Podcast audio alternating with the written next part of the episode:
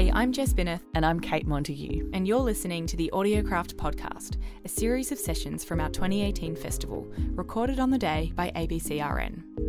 This is another edition of Under the Hood, featuring the talented producers of Melbourne based indie romance podcast, Love and Luck. In this session, we get a detailed look at the writing, casting, and production process of this fiction audio drama. On stage, we have Erin Kyan and Lee Davis Thorburn. Erin's the driving force behind Love and Luck. He's a disabled, queer, trans person who's passionate about the transformative power of art and emotion. In producing this podcast, Erin draws on his experience in stage work, community education, and interactive fiction and Lee Davis Tholburn, he's a gentle cat lover with a talent for stats and detail oriented work. Lee used to think he was best at helping out behind the scenes until he got involved with the Love and Luck podcast, where he found himself in a more central role as a co producer and voice actor. Hello. Oh, sorry. Background in performing arts, so not used to mics this good. Um, so, yeah, so I'm Erin, um, and this and, is Lee. Uh, and we're here to talk to you about how we make the Love and Luck podcast. And we'll just play you a little bit of it. You've reached the Love and Luck podcast.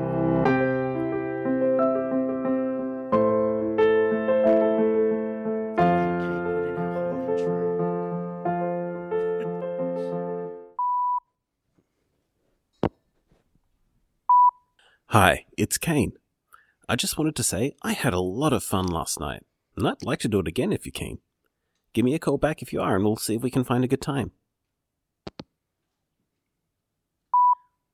Hey, Jason here. Sorry I missed your call. I had a really good time too, and I'd definitely like to see you again. You ever go to the Greyhound Hotel? It's a gay pub slash nightclub in St Kilda. There's a drag show tomorrow, which is always amazing, as well as good tunes and dancing. Maybe I'll see you there?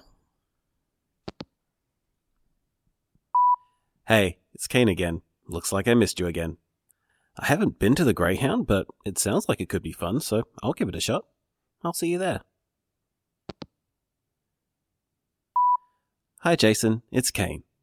I just wanted to say, normally clubbing really isn't my thing, but I actually had a lot of fun last night.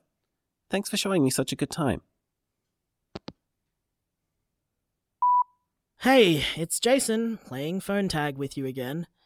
We're clearly very bad at actually answering our phones. So that's the setup for the show. Um, the whole show is told via voicemails, uh, and it's a fiction podcast.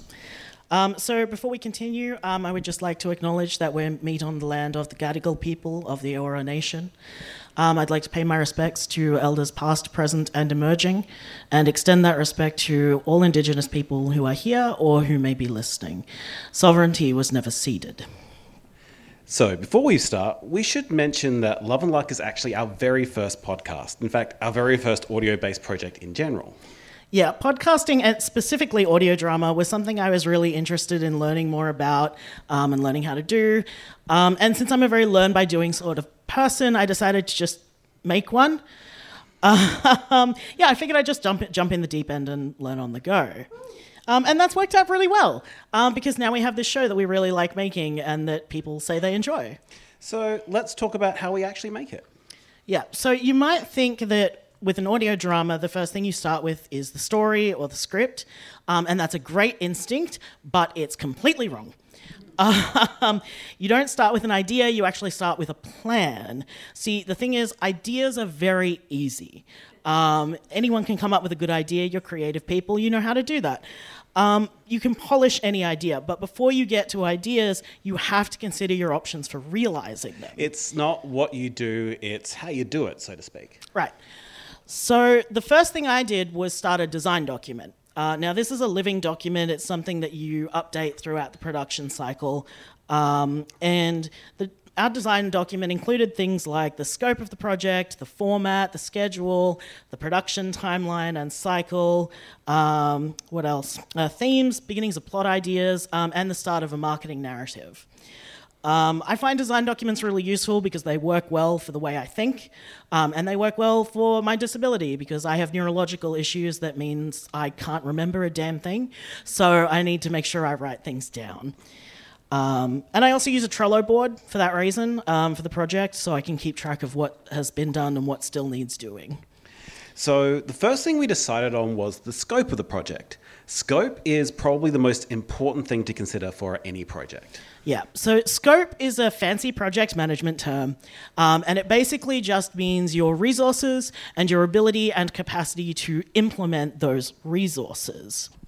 Uh, resources include obvious things like money and technology, but also include things like time, skills, and passion.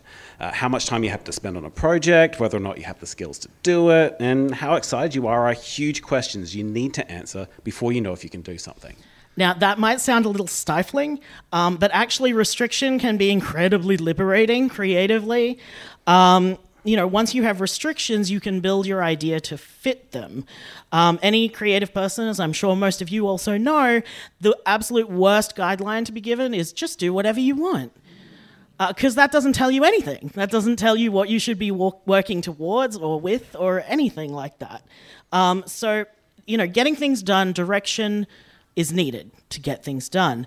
And one of the easiest ways to find that direction is to look at the scope of the project. So let's talk about how scope affected our production. Right. So the first thing that was really, really clear was that we needed a season long production cycle um, rather than an episodic one. So, a lot of podcasts, including audio drama, are made episode to episode, with each episode being produced and finished and published before the next one is started. Uh, we simply don't have time for that, um, and Erin doesn't have the health for that. Uh, we knew we couldn't reliably uh, produce episode to episode. Uh, for the episode to be reliable in any sense, uh, we had to have a season long production cycle. And there's actually a lot of benefits to that. Um, it means that we get to plan everything out ahead of time, uh, including the story, and each season is this totally contained little package without us having to worry about dropping things along the way. Yeah, and it also means that we can focus on just one aspect of the show at any given time. So, first we focus on writing, then on casting, then on rehearsing, then recording, then editing, then publishing, etc. Um, so, with a season production cycle, we knew that if we could make a show in 12 months, it would be sustainable. We could start work on season two as season one started airing. So, this is our production timeline. Uh, we'll go into detail in all these parts in a while, but this is what the big picture of a year's worth of work on the show looks like. Um, and for those listening to the podcasted version of this, um, in October, the outline for the season is written. In September, the first draft is written. Sorry, in uh, November, the first draft is written. Did I say that? Sorry. Um, December and January, second draft is written. February, we start casting. Um, in March, we finish casting and start rehearsing. April, we rehearse. May, we rehearse and we start recording. Um, and in June and July, we record. And then in August, we splice and mix the episodes. And in September, um, that's where we caption and we upload everything privately. And then in mid September, that's when the season finally starts airing. So now we have a timeline um, that was built very organically just from asking ourselves okay, what kind of production cycle can we feasibly do? So the next thing we decided on was schedule. Um, audio fiction podcasts usually release fortnightly, but Erin doesn't like that, so we decided on a weekly release schedule instead. Yeah, I, I prefer to know when things are coming out exactly. Um, and weekly releases also mean that people come to associate Tuesdays with Love and Luck Day. Um, and just from a marketing perspective, it's also better. Uh, more frequent and regular updates uh, tends to see better numbers and retention rates. Um, so I, cho- I chose Tuesday as the day we publish because I did a lot of research um, into what the best day of the week to drop a podcast episode was. Um, and at the time I was looking, Tuesday was universally considered the best day. Um, and that worked really well for me because Tuesdays are very quiet for me. So I knew that I would have the time to make sure that an episode went live safely and to post on social media about a new episode being up and that kind of thing. Uh, we also post episodes at 8 p.m. at night. Uh, which is a little unusual, I think, but we wanted to make sure that we hit people's podcast podcatchers at a useful time of day, uh, regardless of their time zone. So 8 p.m. at night means we're there for the Australians and New Zealanders that want to listen to us before bed, but we're also there for the morning commute for our international listeners. Right. So we knew we uplo- wanted to upload weekly and we knew we wanted a full season. So the next question was how many episodes would we make per season? Um, I wanted to cover most of the year, um, so I decided to aim for 50 episodes. Um, that would cover us for most of the year and give us a little bit of a break in between seasons. Uh, we didn't quite make that for season one. We only have 48 episodes in season one. But then we make f- up for it because season two is going to have 52 episodes. Yeah, look, having such a regular schedule and such a long season also meant that I felt we could write shorter episodes, which I felt much more comfortable doing. Um, and so we our episodes are about six to ten minutes, about a thousand words per episode. Um, and yeah, that's pretty much what we did. Um, and so 50 episodes, 1,000 words per episode. That's 50,000 words I would need to write. Um, and I knew I could do that because I've done it before. And this was a decision that was easily made, again, just from going, well, what are we capable of doing? What am I capable of writing? All right, so let's talk about how the scope of the project actually affected the story. Yes. So, the scope of the project was hugely influential on the story and structure of Love and Luck. Uh, for example, I didn't want to have to rely on volunteer actors too much, so I had to keep my cast numbers low. Um, I knew Lee was interested in voice acting, and I figured I can do some voice acting. Um, so I went, okay, I've got two actors that can do the bulk of the work. Um, so I can have two characters. So, what kind of story can I tell with two main characters? What lends itself to that? Well, romance, of course. Right. So, that was our genre, decided by scope. Um, so, the next question was format. How was I going to present this show to the audience? So, as you heard before, uh, we tell the whole story via voicemails. There's no narration and there's very little real time interaction between characters. You just hear messages they leave for each other. So, why did you decide that? So, scope is only half the answer on this one. Um, the scope half of the answer is that I was really nervous about editing audio of people interacting in real time because I'm very new to it. I wanted something that was a little bit going to be a bit easier on me as a newbie editor. Um, the non-scope answer, the non-scope half to this answer, is that I really love epistolary fiction. Um, I'm a big gamer, and I really love in video games where you can like uh, you know, find audio logs and notes and stuff like that and kind of piece together a story from this fictional primary source. Um, even as a kid, one of my favorite books was called Dear Mr. Sprouts by Errol Broome, um, which the whole book is just told in letters between pen pals, except for the epilogue. Now, you said that was a non scope thing, but actually, that's not entirely true because you might remember that one of the things we included in resources was passion. And that is a very good point because it's always going to be easier to work on something that you're passionate about. Um, if I made an epistolary podcast, I knew that I would care enough about it to actually finish it. You know, so even though that decision was made based on what I like, that doesn't mean it wasn't a scope decision because it was still made based on what am I realistically able to expect from myself. Now, we could talk about how scope affected our recording, but I think that I'm actually be best left to when we actually talk about recording in general. Yeah, because our scope changed dramatically um, between pre production planning and actually recording. Um, so we'll get to that.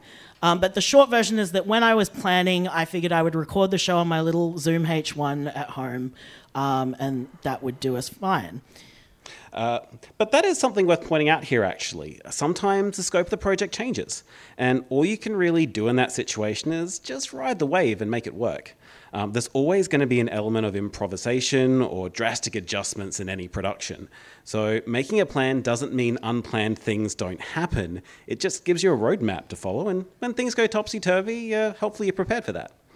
So I do want to briefly talk about something that I really genuinely enjoy, much to the horror of all my artist friends: marketing. Yeah, so you might think that marketing is something you think about when it's time to launch. We are here to tell you that is far too late. Yeah. So, as part of our pre production planning, I actually began work on a marketing plan. Now, a marketing plan doesn't have to be in detail at the beginning or finished or anything like that, but it's got to be on your mind all through the production.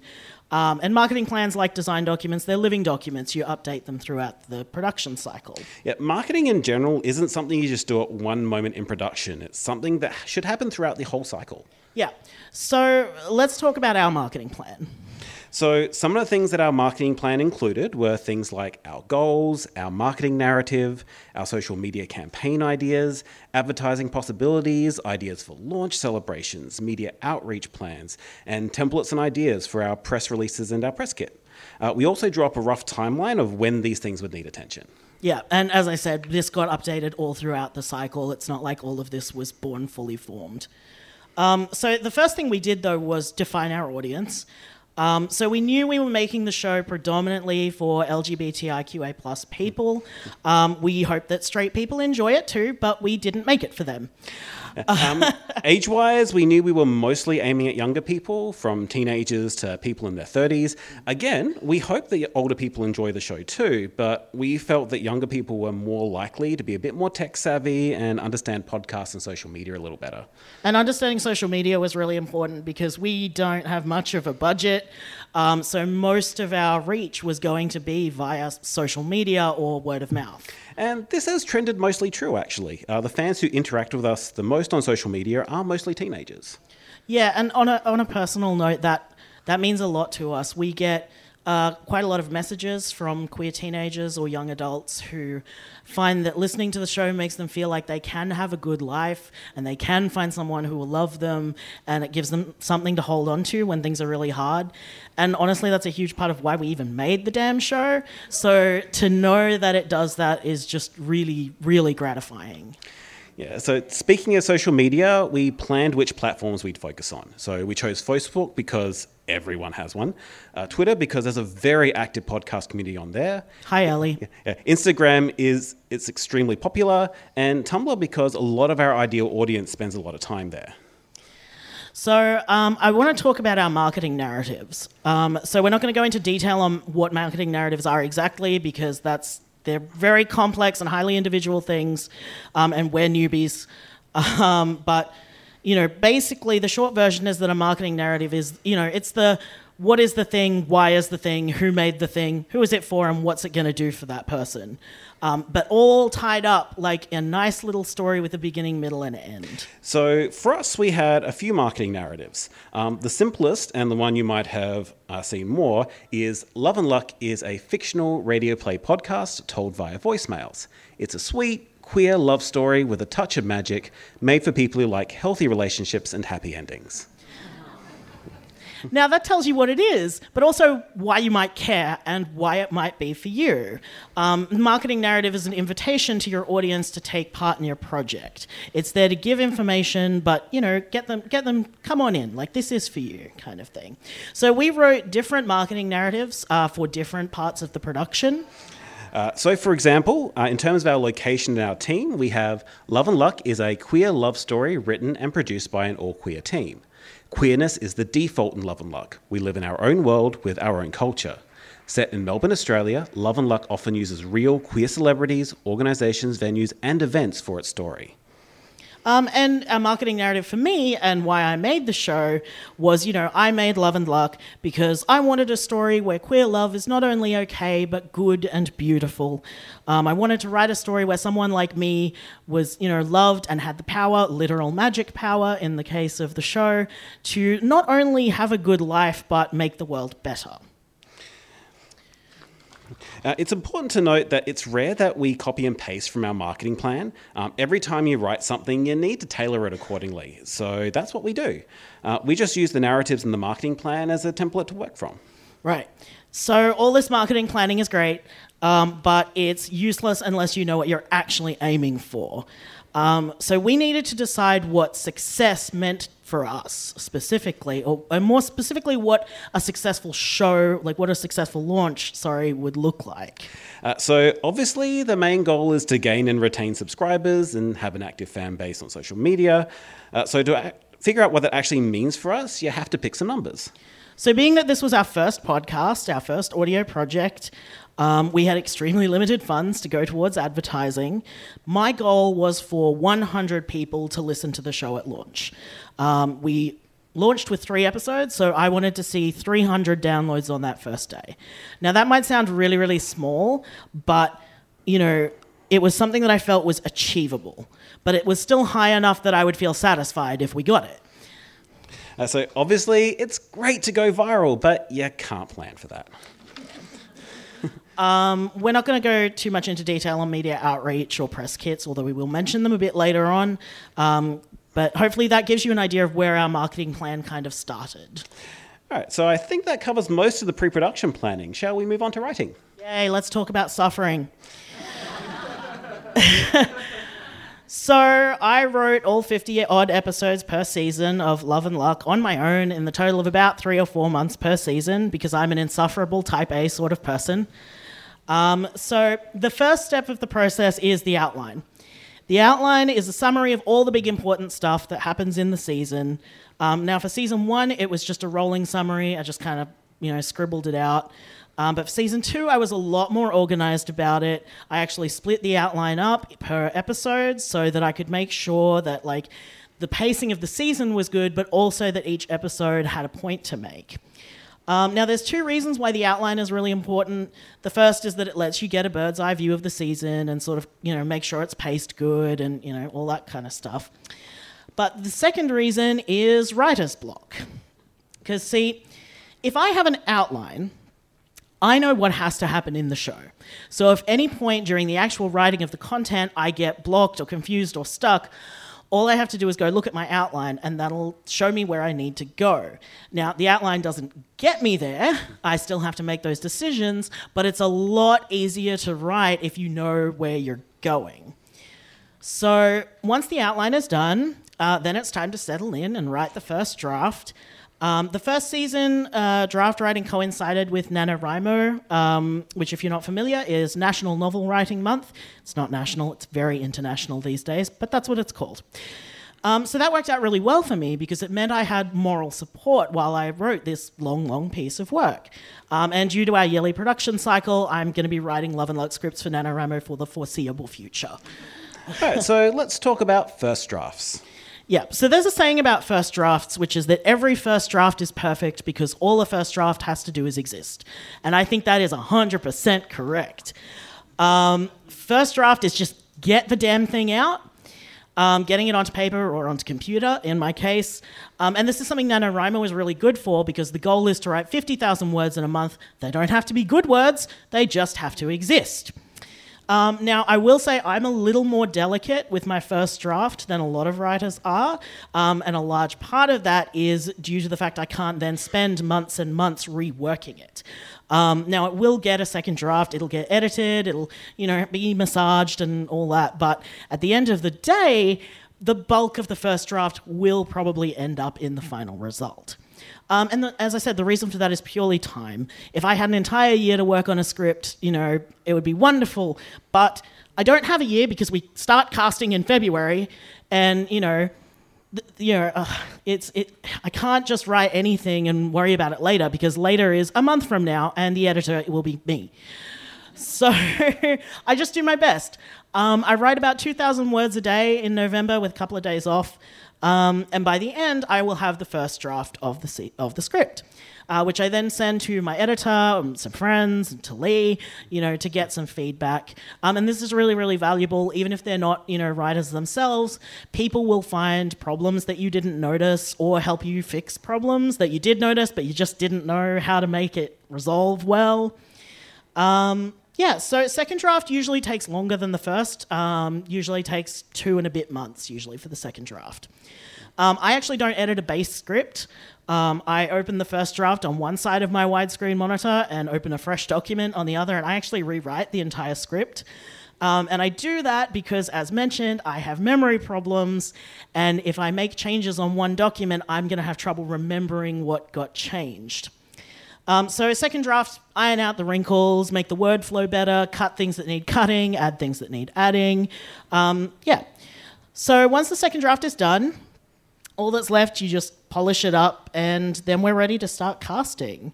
Um, however, before we get to that, I just want to talk about deadlines in terms of making artistic things because, you know, this started with a deadline for writing and we came with deadlines for the show. Um, deadlines are how things get done. You can tweak something over and over trying to make it better, and to a certain extent, you'll succeed, but like, it's never going to be exactly what you pictured because it's real and it's not in your head. Um, and there's a running joke amongst writers that we think everything we write is garbage, and I'm not different. There's a part of me that's convinced everything I write is garbage. But what I think is important to remember is that your audience won't necessarily see it that way. Um, I would like to mention the two cakes theory of media consumption. This is from a meme from Tumblr. So, uh, for those uh, for those listening who can't see the picture, uh, there is a person labeled the artist who is putting a cake on a table uh, next to a much bigger and fancier cake, and they say, "Oh man, that guy's cake is way better than mine." Um, and in the next panel, there is a person with a knife and fork ready to eat these cakes, and they say, "Holy shit, two cakes!" Um, your cake doesn't have to be the best cake to be delicious, um, and you know tastes are different. And just because you don't like it, for someone else, it's their favorite cake ever. Um, so yeah, that's how the show gets written. So let's talk about casting and performance. All right, so originally when Erin wrote the story, he had planned that he would voice Kane and I would voice Jason. Despite being fairly sure of this, we decided to record our own auditions and listen to them to see if they sounded right. And thank God we did because I was very, very wrong. Um, we listened to our auditions and it just became immediately clear that I should be the one voicing Jason and he should be voicing Kane. Um, yeah. Uh, so, for our supporting characters, we decided very early on that we wanted to use local actors rather than remote actors. Uh, the main reason for this is that we're such a Melbourne show that it would have felt wrong to use remote actors. Um, plus, we had decided at this point to record at a recording studio, so we needed people to actually get to the studio. So the main thing we look for in casting um, isn't acting experience or anything like that. Um, it's mostly just a sense of whether or not the voice feels right for the character. It's a very instinctual and visceral sort of thing. Um, acting ability really isn't as important as you might think. Um, most of our actors have no prior voice acting experience. Um, some of them had some theatre experience, but a good, at least half of them had no acting experience at all it just really doesn't matter that much because you can get a good performance out of anyone if you just give them the right support and have enough rehearsals. Um, I will say though, when I say we look for a voice that sounds right, um, we don't do that without being very mindful of our biases. So that can include things like we don't listen to auditions until auditions close, because if you listen to one audition one week and then the next a week later, that's going to affect how you feel about it. Um, we also we don't consider accents in casting at all because like it's Australia. It's like so many different types of people live here, and Australian can sound like anything. Um, and we try to be open to the possibility that the right voice will come along and it just doesn't sound like what we were expecting it to sound like, which did happen with a couple of characters. Yeah. All right, so let's talk about demographics because that's actually pretty important to our casting. Yeah, so um, it's important to us that we cast queer people um, to start with, but it's also important to us to cast as correct to type as we can. So, for example, we have two trans women characters in the show with dialogue, and that role was only open to trans women. Um, and that goes for other things as well. Our non binary character is voiced by a non binary person. Our characters who aren't white are voiced by people of color. Um, and it's important to us to cast that correctly. On that note, should we tell everyone about our huge mistake? Yes. So we made a big mistake. Halfway through production on season one, we realized that our entire cast was white. Um, now, that was accidental, but it still happened. Um, now we've done our best to fix this. Uh, season two, I wrote explicitly non-white characters in, and we cast accordingly. Um, and but we also cast almost exclusively people of color in season two um, for characters that have no race identified as well. So our cast is much better now, and this is something we're working really hard to keep in mind going forwards because that was a really unacceptable mistake on our it part. It was really unacceptable. All right. So what makes for a good audio drama performance? So, you talk too fast for audio drama. So do I. So does everyone. Um, because even if you write a fast paced show with fast paced dialogue, you probably would still need to slow it down for audio drama from natural speech. Slower speech is a lot easier to understand, it's a lot clearer, and it expresses emotion a lot more effectively. Um, and in our case, we had to slow down a lot more than usual. Um, there's two main reasons for this. The first is that we're a slow paced show. Um, slower paced speech is a more natural fit for the tone of our show. Um, the second reason is that accessibility is really important to us, and there's a lot of conditions that make slower speech easier to understand, and we want those people to feel welcome as our audience. Um, another good thing, uh, another thing that makes for good audio drama performance is actually overacting. Um, I often tell my actors during rehearsal that if you feel like you're overdoing it, you're probably about right. Because um, with audio drama, we don't have body language, we often don't have narration, so we have to get all of this character filtered down to the nuance in a person's voice. So this means that to sound natural, you actually need to sound a bit more than natural. And the most important thing for getting a good audio drama performance is rehearsals. Yeah, the, the more rehearsals you do, the better your performance will be. Um, so we usually do two main rehearsal sessions with our actors. Uh, we do a table read, and then we come back to do a check-in. Right, so the first rehearsal, the table read, is about defining the direction of the performance. We go through the script with the actor, we give them feedback, and we tweak the tone as necessary. Uh, then we send them home to practice on their own, and we'll come back a couple of weeks later to check in.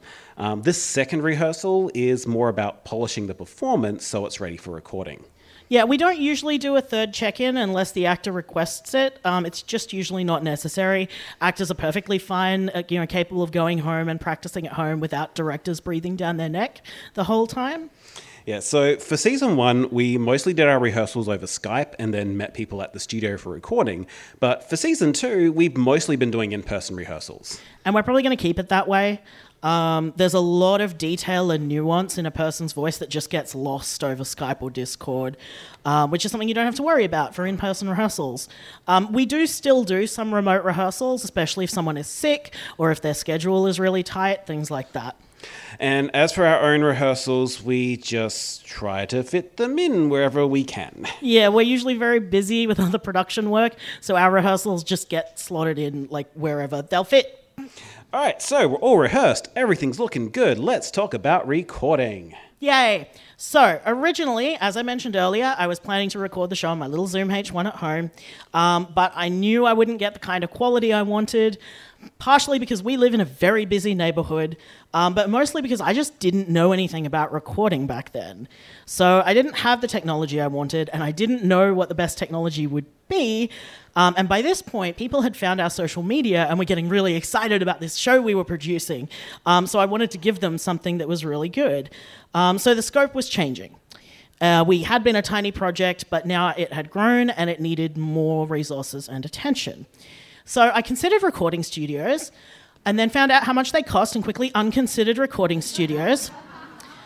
However, um, a friend of mine let me know that the Kathleen Syme Library and Community Centre in Melbourne has a recording studio for cheaper rates, depending on if you're a member or a business or things like that. Um, so Lee very graciously paid for all of season one's studio time. Um, so that's where we recorded. Um, and this has a double benefit because the Kathleen Syme, being a community centre, is completely accessible. So we didn't have to worry about casting people with mobility issues because we knew we could accommodate them. Um, and, you know, as a disabled person myself, that's kind of a big deal. Yeah. Um, so also, it's just really nice to record in a community center. Our season two rehearsals were also in the community center in uh, meeting rooms, and it just kind of makes the whole podcast feel more like a community project than just like one thing that we're making. Yeah. Now, to use the studio, I had to take an induction course so that I knew how to handle everything in there, how to set up and pack up, things like that. And of course, the studio is BYO Engineer. Now, I knew I didn't have the knowledge um, or the skill to get what I wanted out of a studio, which is a scope problem. So, one way to solve a problem like that is outsourcing. Um, I didn't have the money to actually hire someone, um, for, not for season one anyway, but I am friends with a lot of artists because I'm queer and I live in Melbourne. Now, I hate asking for free labor. I don't think it's a very nice thing to do, but I also know that I've done free work for friends before because I like them or I believe in the project or a whole bunch of reasons. So I made myself be open to the possibility that a sound engineer friend might be interested in helping us out.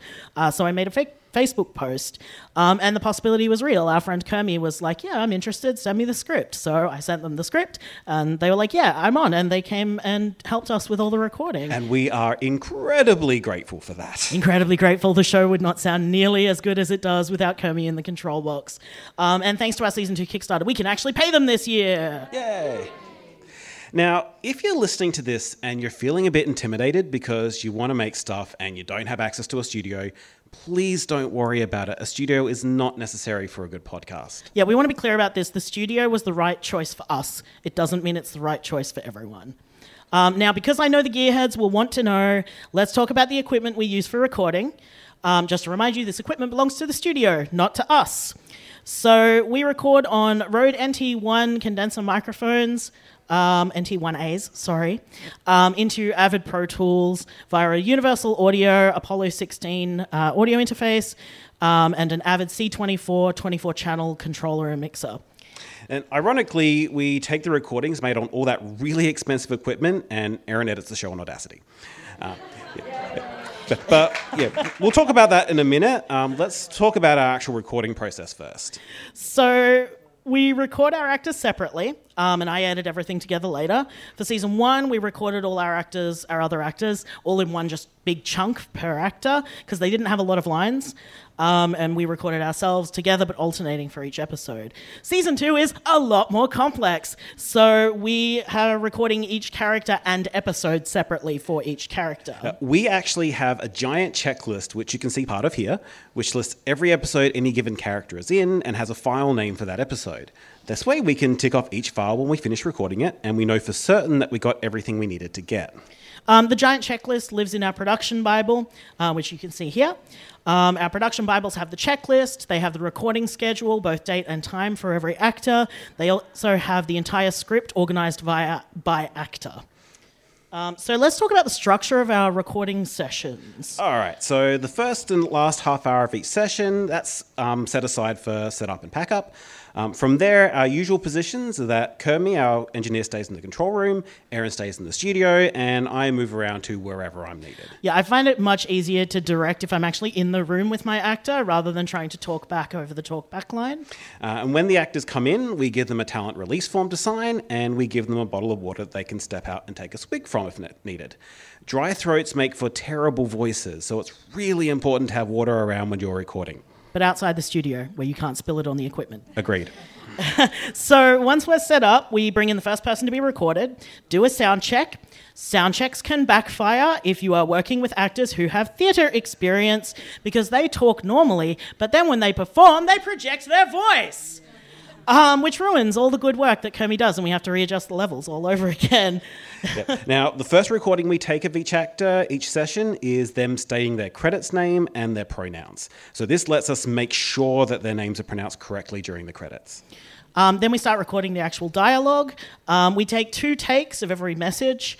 Um, if I'm not happy, we'll do a third one um, and maybe another one after that, but usually that's not necessary. And if we are having that much trouble, we'll usually come back to that line another day.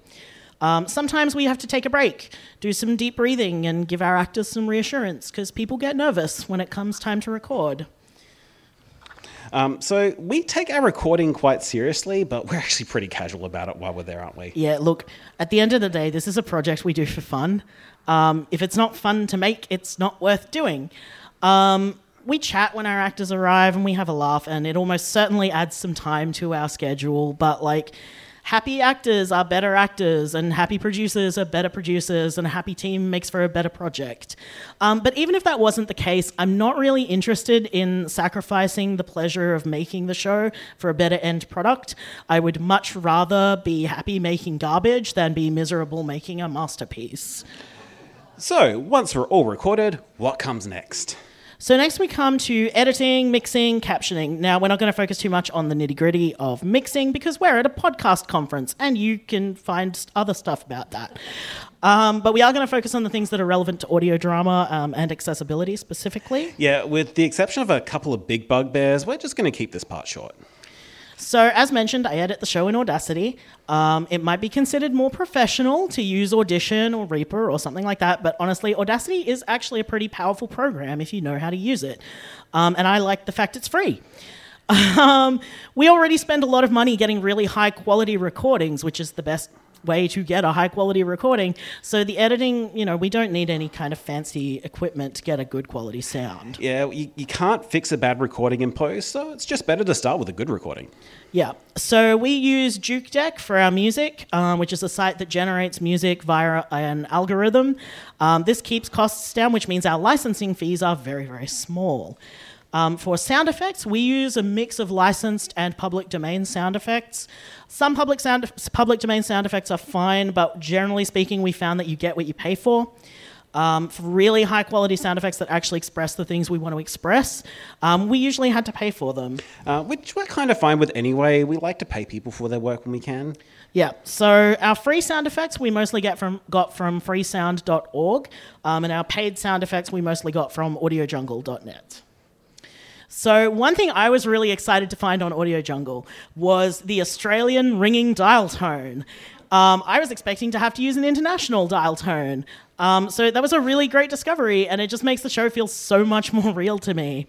Um, in a related, very difficult to find sound, we could not find any available sounds of the iconic Melbourne trams. Every tram sound effect and recording we could find was from another country, but you know, if you've been to Melbourne, you know Melbourne trams have a very distinct sound. And I did not like the idea of having to fudge that. Um, so I actually put a call out on Twitter, and thankfully, Kyle Evans of squeakyfish.com.au came to our rescue um, and supplied us with some beautiful field recordings that we were given permission to use. Do you want to talk about the beep? I don't want to talk about the beep, but I will. So the show is told via voicemails, and this means we needed a beep sound effect for the voicemail. Now, there is no way we're going to use the actual voicemail beep because it is shrill and extremely unpleasant to listen to. Yeah, this was a sound effect that people were going to hear multiple times per episode in every single episode of the show. So, at the very least, it had to be not horrible to listen to and ideally be pleasant. So, how many sound effects did you listen to? I listened to over 300 different beep sound effects before I finally settled on the one we use in the show. 300? 300? Yes. I actually don't know how many it was. I know that it was over 300, but I have no idea what the actual number was. Yeah, you mentioned picked one from a sensor pack, didn't you? Yes, and I chose it because it's a lower frequency beep and it's completely smooth, so it's about as unobtrusive as a high pitched beep can be. Um, so, do you want to touch on normalization? Yes, I do, because this is a bugbear of mine. Um, so, normalization, as you probably know, is where you even out the volume of a recording so it's not too quiet in some parts and too loud in another. Um, something that bothers me in a lot of podcasts is that it's very clear to me that the mixers were not using their subjective hearing when they are normalizing. Um, like dB and LUFS and stuff are great guides for volume, but they're technical measurements. They're not subjective human experience. Um, it's not enough for the volume to be technically correct, it must sound right. Um, the biggest thing that annoys me in podcasts is when the music is mixed to the same peaks as the speech. Um, yeah. music is subjectively a lot louder than speech. And if you mix like that, it's just going to be too loud. Um, so please, if you take nothing else away from this session, please use your subjective hearing when you're normalizing. All right, so let's talk about captions because we're pretty unusual due to the fact that we use them. All of our episodes are released on YouTube with captions alongside our RSS. Yep, so accessibility, in case you haven't realized yet, is a huge passion of mine. Um, as a disabled person, it affects everything in Love and Luck, um, from the delivery of our lines to the way I mix, um, to the fact we only mix in mono rather than stereo, so people with one sided hearing loss can still enjoy the show. Um, so it was never a question for me of whether we would have captions. Um, it was always an assumed part of my workflow. Um, now, there are lots of reasons why someone might want captions, and I know we're all here thinking it's an audio medium. Yes, but um, there are lots of deaf and hard of hearing people um, who might want to enjoy the show. There are people with auditory processing disorder, which I have, by the way, so don't think it stops you from enjoying podcasts. Um, maybe they're autistic. Maybe they only speak English as a second language. Maybe they just really like having the volume low. Like, there's tons of reasons why someone might want captions. Um, and we wanted to make sure that we were welcoming those people as our audience. So, because we use captions, we had to use videos, and we just use a very fast formula of the image of the show's title, then an image of the episode's title, and then we play the episode on top of that. Yeah, I put the videos together in Filmora, which is a really, really basic and user friendly video editing program. Um, and we host all our episodes on YouTube, same time they go live on the RSS. Yeah, and one of the great things about YouTube is that it actually has a tool where you just take the transcript, throw it in, and it gives you caption timings, which is really, really simple. Yeah, and uh, like it's not perfect. Obviously, you still have to go in and make adjustments and check that everything is right, but it saves uh, so much time. Now, you don't have to go to the effort of captions if you don't want to, but we really strongly encourage you to have transcripts of your show available. Um, and one more thing if you do have transcripts available, do not put them behind a paywall as bonus content, um, because then you're telling disabled people that they have to pay to enjoy your free show. Don't do that. All right, so we've made a show, we've captioned it. Shall we talk about launching it? Yes. So as mentioned previously, marketing needs to start like months before launch, like several months. Um, we posted on social media every step of the way with um, showing photos from recording with actors' permissions, of course. Um, we made sure our website was up and ready. We made sure we had a press kit up and online. Um, and we've started a small revolution in audio drama in press kits. Yeah, when we started, almost no one was doing them in audio drama, and now a lot of people are using ours as a template. We received a comment from one of the reviewers, uh, Wil Williams, who said that we were the first podcast she'd reviewed that had a press kit, which I find baffling because press kits are a vital part of marketing, make it easy for journalists to talk about you. Yeah, like press kits just make it a lot easier to give media information about you in a way that's really useful. Um, speaking of which, let's touch very briefly on media outreach. So we had a marketing consultant uh, for our show, Lauren Clinic of Lumi Consulting down in Melbourne. If you're in video games, look them up. That's their area of expertise. Um, we didn't know anything about media outreach, so Lauren helped us a lot in helping us come up with a plan and like giving us a little bit of training. Now, again, we're not going to go into detail because we are running very over time. Um, Bullshit. but basically, Um, yeah, so don't beg for coverage. Offer a story and don't take it personally if they if you don't hear back because journalists are all doing the work of about three people these days. Um, and also don't discount the power of independent media like blogs, YouTubers, and even other podcasts. Yeah, we were very unlucky with traditional media, but we did get lucky with like community radio and other podcasts. All right, so in terms of the actual launch day, we decided to launch with three episodes so that people could get a feel for the show. Yeah, um, and we decided to throw a physical launch party um, a couple of days before the episodes dropped online. Um, we basically ran it like a film premiere. Uh, and then we showed five episodes at that event, so two more than we'd launch with online. Yeah, and in terms of our virtual launch, um, that was a little more complicated. We planned things to cover the entire day of launch. Um, we ran giveaways on all our social media that day. Um, to enter, people would tag us or use hashtag LoveLuckPodcast and tell us something that made them feel loved or lucky. Um, then we also ran two live streams on the launch day, one on Instagram and one on Facebook. And for the live streams, we talked about making the show and we showed off our cats and answered audience questions and drew winners for the. I'm not kidding about the cats, we really did that. Um, and then we dropped the episodes. Um, and it went really, really well. Um, we did reach our 300 downloads on the first day, just like I wanted. Um, thank you.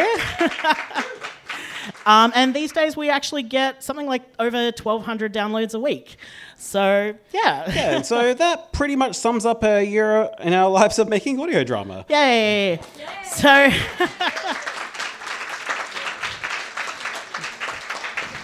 if we if we have time, we will now take audience questions.